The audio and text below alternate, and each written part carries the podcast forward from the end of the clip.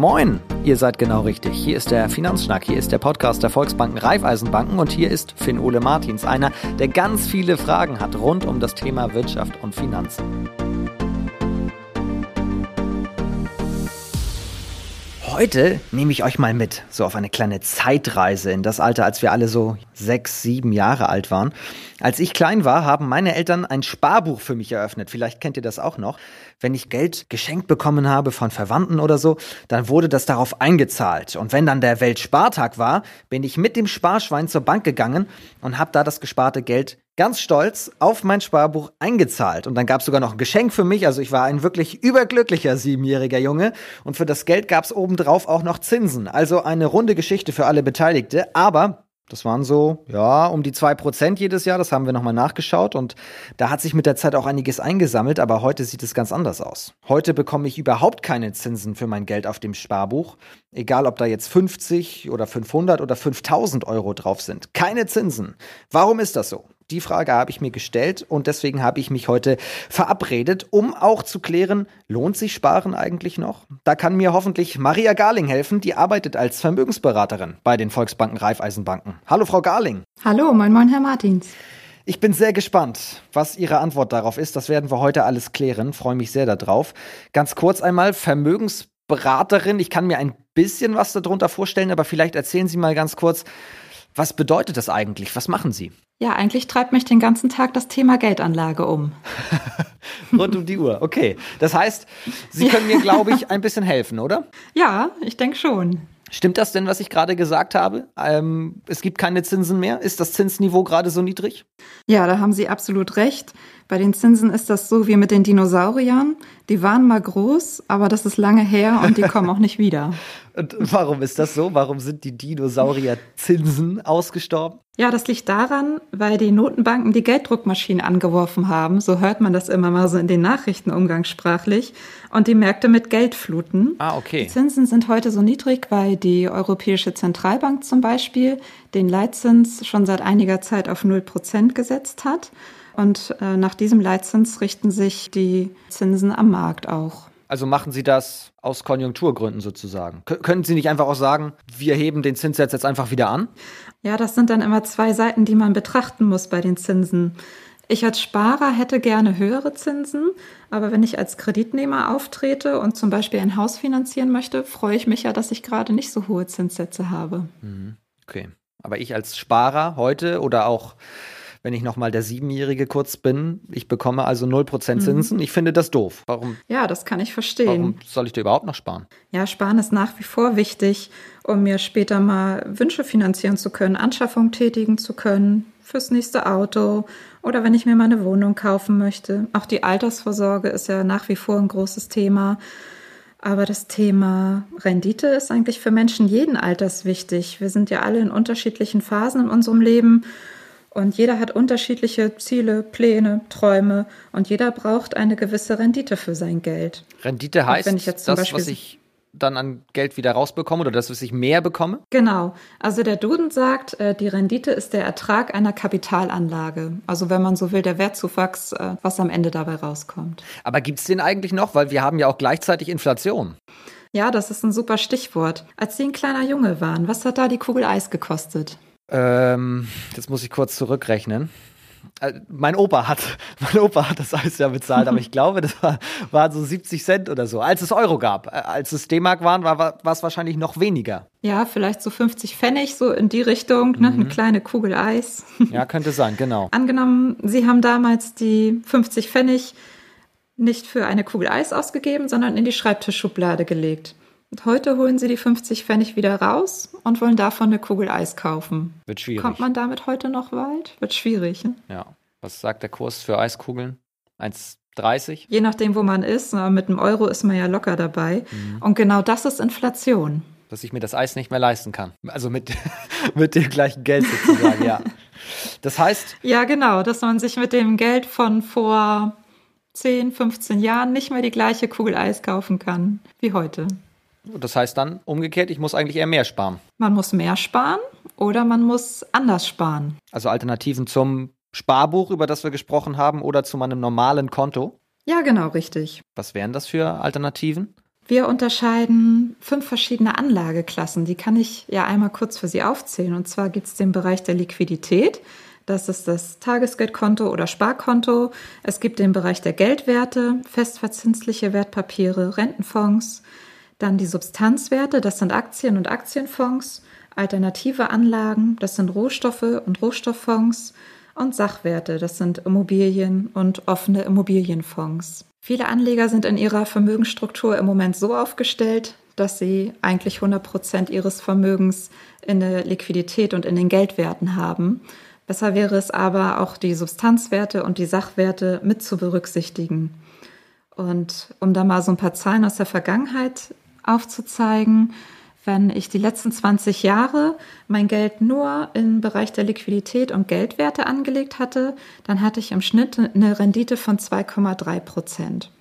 Wenn man jetzt nur die letzten fünf, sechs Jahre anguckt, aber schon noch deutlich weniger als 2,3 Prozent. Und wenn ich jetzt voll und ganz im Substanzwerten und Sachwerten unterwegs gewesen wäre die letzten 20 Jahre, dann wären es 6,3 Prozent gewesen. Oh, das ist ja also schon. Sie sehen, genau, es ist ein deutlicher Unterschied. Und gut wäre so ein Weg dazwischen, so ein Mittelweg. Das heißt, es ergibt nicht so viel Sinn, wenn ich jetzt nur noch auf mein Konto einzahle. Ich sollte doch schon mehrere Alternativen haben. Ja, genau richtig. Geld ist wie Wasser, es sucht sich immer seinen Weg. Es ist mal das eine gut und mal das andere bei der Geldanlage. Zum Beispiel ähm, jetzt die letzten zehn Jahre sind die Zinsen ja eigentlich nur noch gefallen. Es gab keine nennenswerten Zinsen mehr. Und was ist in dieser Zeit gestiegen? Die Aktienkurse und die Immobilienpreise. Mhm. Und während der Corona-Krise sind temporär mal die Aktienkurse gefallen. Und in der Zeit ist der Goldpreis gestiegen, weil Gold wird immer so als sicherer Hafen gesehen. In Krisenzeiten steigt immer der Goldpreis. Und am besten bin ich einfach überall dabei. Das klingt ja jetzt schon, wenn ich jetzt denke, ich muss überall ein bisschen Geld reinstecken, dann brauche ich ja schon Vermögen, oder? Ja, sollte man meinen, aber das geht auch schon mit 25 Euro im Monat. Also auch schon mit 25 Euro monatlich kann ich starten und mir ein gut strukturiertes Vermögen aufbauen. Und dann 5 Euro in jede der fünf Anlageklassen? Ja, das macht es ein bisschen kompliziert. Da muss man jetzt aber nicht gucken, dass man selber für 5 Euro jeden Monat in eine Anlageklasse investiert. Aber eigentlich geht das auch einfacher. Und den richtigen Weg kann man dann mit seiner Volksbank oder Raiffeisenbank vor Ort besprechen.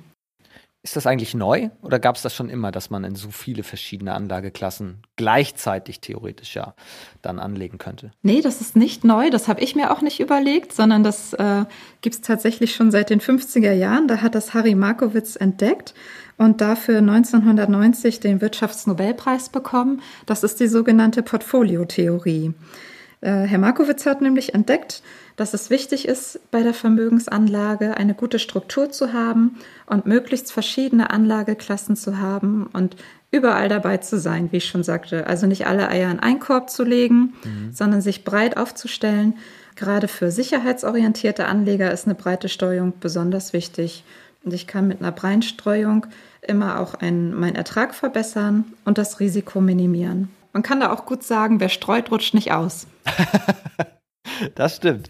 Das gilt also auch hier, nicht nur im Winter. Wenn ich dann also sage, okay. Gilt auch bei der Geldanlage. Auch, das heißt, wenn ich jetzt sage, okay, überzeugt, das will ich machen, was muss ich da machen? Mm, ja, es gibt ganz, ganz viele Möglichkeiten und am besten trifft man sich dann mal mit seiner Volksbank Raiffeisenbank vor Ort und lotet aus, was am besten zu einem passt. Also es ist nicht so, dass man jetzt äh, Hopp oder Top, Schwarz oder Weiß, Sparkonto oder Aktie, sondern es gibt noch ganz, ganz viel dazwischen. Und das gilt es rauszufinden, was am besten zu einem passt.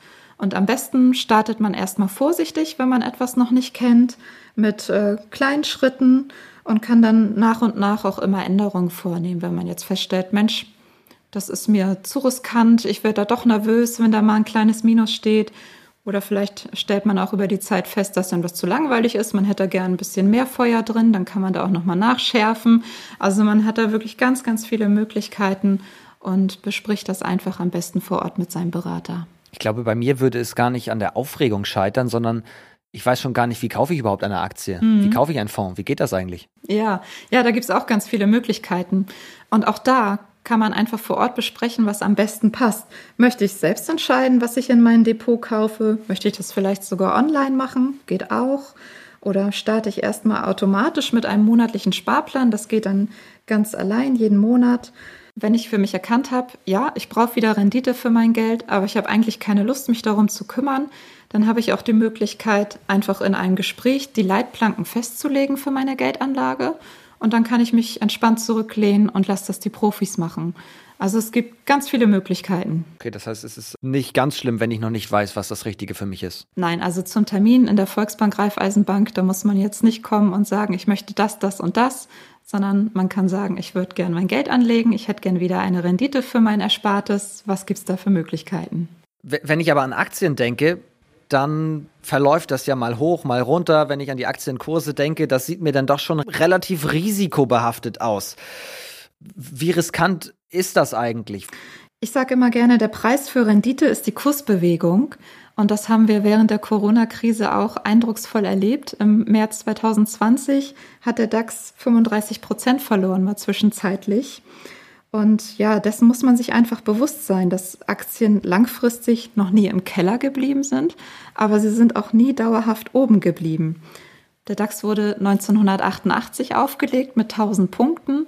Jetzt sind wir bei über 14.000 Punkten, aber dazwischen ist halt einfach die Schwankung dabei. Und mit diesen Schwankungen muss man dann auch umgehen können, man muss es aushalten können, einfach Ruhe bewahren, mit ruhiger Hand agieren und solche Krisenzeiten dann auch als Chance verstehen und als Zeit für Sonderangebote. Noch ein anderes Beispiel. Wir holen uns ja alle hin und wieder mal ein neues Handy, oder? Auf jeden Fall. Ja. Steht bei mir auch bald tatsächlich wieder an. Da kann ich mich ja einfach fragen, möchte ich langfristig nur Kunde sein von Apple, Samsung und Co. Oder möchte ich vielleicht auch am Erfolg des Unternehmens beteiligt sein und davon profitieren, dass äh, wir uns da alle ständig ein neues Handy holen? Und das haben manche gar nicht auf dem Schirm, dass wir eigentlich den ganzen Tag Berührungspunkte haben mit Produkten von Unternehmen, an denen ich mich eigentlich auch beteiligen könnte und nicht nur deren Kunde sein muss und deren Produkte kaufen müsste. Das heißt, wenn ich jetzt nächste Woche das Handy kaufe oder in zwei Wochen, würde ich in der Theorie von meinem eigenen Kauf profitieren. Genau, so ist es.